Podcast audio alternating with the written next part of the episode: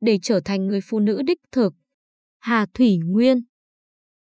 Trong xã hội Việt Nam hiện nay dường như đã có sự chia phe của hai kiểu mẫu phụ nữ, kiểu mẫu người mẹ và kiểu mẫu người tình. Hai phe này thậm chí còn luôn chê trách, dè bỉu lối sống của nhau.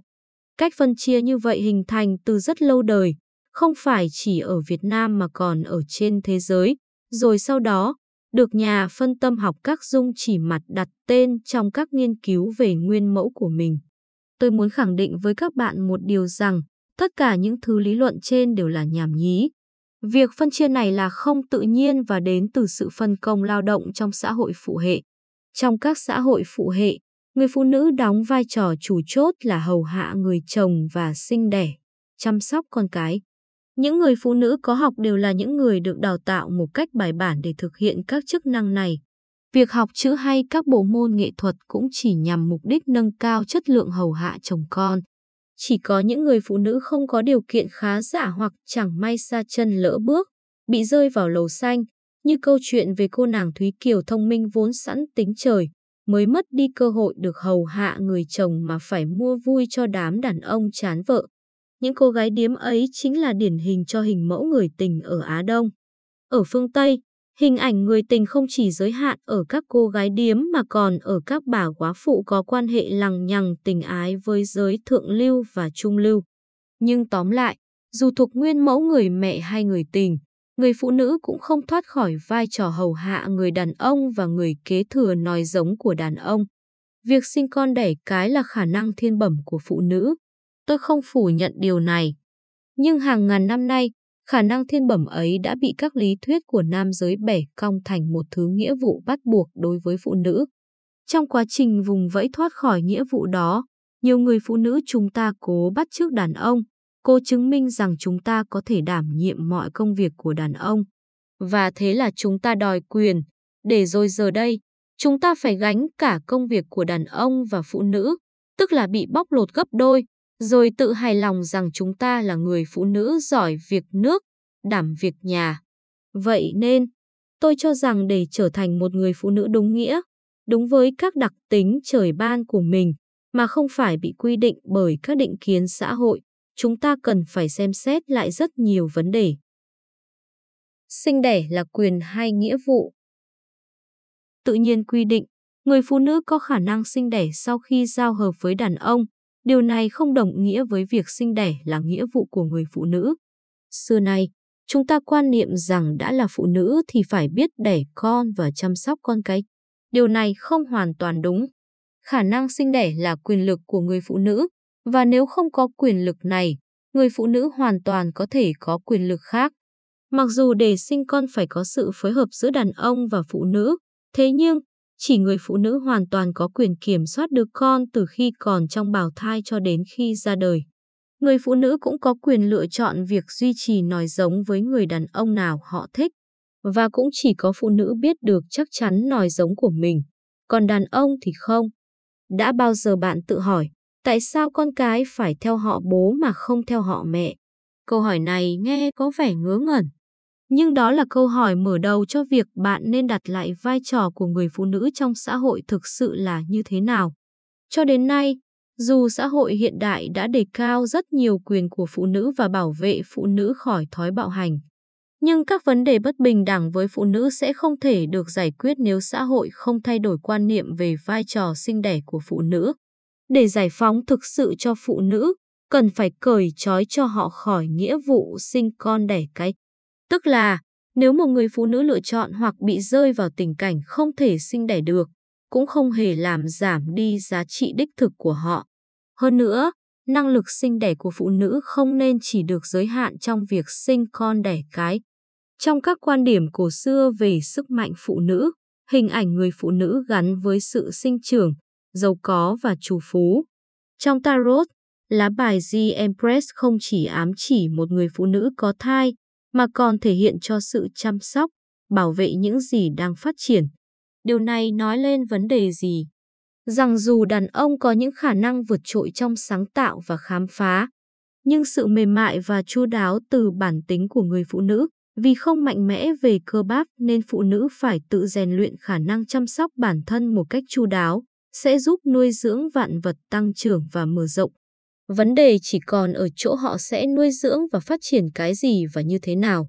Điều này phụ thuộc vào sự hiểu biết mà họ có. Phụ nữ có cần hiểu biết. Phụ nữ quý tộc xưa, dù bị hạn chế trong vai trò tam tòng, nhưng họ vẫn phải có học thức cao. Tại sao vậy? Ở đây, tôi sẽ không bàn đến việc hiểu biết thì giúp ích gì được cho người chồng. Tôi thật sự chỉ quan tâm đến thế hệ sau, đó là những đứa con. Lối sống của họ, trí tuệ của họ sẽ ảnh hưởng trực tiếp đến đứa con mà họ nuôi dưỡng. Nếu một phụ nữ kém hiểu biết, lối sống bừa bãi sẽ tạo ra một môi trường sống tồi tệ xung quanh người con. Đứa con sẽ không biết giữ gìn vệ sinh sạch sẽ, không biết tôn trọng bản thân cũng như tôn trọng những người mà nó gặp gỡ hay quen biết. Đứa con ấy sẽ chạy theo các giá trị thấp kém về vật chất và suy đồi. Đương nhiên, vẫn có những đứa trẻ đặc biệt không bị ảnh hưởng bởi hoàn cảnh sống của nó, nhưng bạn có nghĩ đến nỗi khổ sở của chúng khi ở trong một môi trường không giúp chúng phát triển mà kìm hãm những giá trị tốt đẹp bên trong chúng. Vậy nên, để tạo ra những thế hệ trẻ lành mạnh, sáng sủa và có trí tuệ, nhất thiết cần có những người mẹ hiểu biết. Nếu một người phụ nữ lựa chọn hoặc bị rơi vào tình cảnh không có con, người phụ nữ ấy lại càng cần có sự hiểu biết. Sự hiểu biết cho họ khả năng sống độc lập, không cần phải lệ thuộc vào bất cứ ai khi còn trẻ cũng như khi về già. Hơn nữa, càng hiểu biết, người phụ nữ ấy sẽ có khả năng tìm được những giá trị tiềm ẩn bên trong mình. Họ sẽ biết cách tận hưởng bản thân mình mọi lúc mọi nơi. Nói một cách khác, họ sẽ không bao giờ thấy cô đơn, không cần một đứa con để dựa vào lúc về già, không cần phải đảm nhiệm một nghĩa vụ bắt buộc mà định kiến xã hội áp đặt lên họ. Phụ nữ có cần phải giống đàn ông? Nhiều người cho rằng, để chứng minh quyền lực của mình, người phụ nữ cần phải bắt chước đàn ông, phải trở nên giỏi tất cả những gì đàn ông giỏi. Trên thực tế, đây là một hình thức nô lệ kiểu mới và khiến phụ nữ ngày càng xa rời bản tính của mình. Nếu bạn nhìn lại toàn bộ thế giới loài người, tất cả các thành tựu của nền văn minh đều do đàn ông tạo ra. Đây có phải là một điều tốt? Tinh hoa của nền văn minh loài người rất đáng nể, nhưng nó một chiều, nó khiên cưỡng, nó khuôn mẫu, giống như những giá trị mà đàn ông tôn thờ. Chúng ta phải học lối tư duy giống đàn ông, chịu ảnh hưởng của những kiểu tư tưởng của đàn ông, sống trong một nền chính trị do đàn ông làm chủ. Thiết lập cho mình gu thẩm mỹ của đàn ông, ngay cả đến các hình thức tôn giáo tâm linh cũng được xây dựng theo các nguyên mẫu của đàn ông. Chỉ khi chúng ta bắt chước giống họ nhất, ta sẽ được gọi là cấp tiến, là tiến bộ. Tất cả điều này là sai lầm. Nền văn minh do đàn ông tạo ra rất rực rỡ, nhưng nó không nên là sự giới hạn và ràng buộc chúng ta. Phụ nữ có nhiều cách để tạo dấu ấn với thế giới này bằng chính sức mạnh nội tại của họ. Một người phụ nữ tác động thay đổi thế giới không nhất thiết phải rao giảng về dân chủ và nhân quyền, cũng không nhất thiết phải tranh biện hùng hồn để bảo vệ một trường phái tư tưởng, càng không phải khổ tu để tìm thấy thượng đế như đàn ông. Chúng ta có cách riêng để tác động thay đổi đến chính trị xã hội bằng những phương thức uyển chuyển và mềm mại hơn.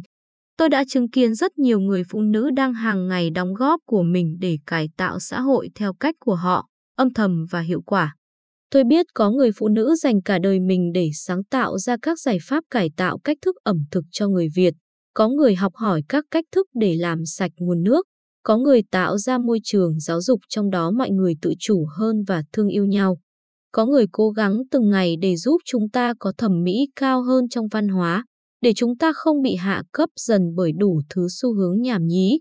Có người đến từng vùng nông thôn dạy cho các làng nghề cách thức buôn bán với quốc tế và giúp họ bảo vệ quyền lợi.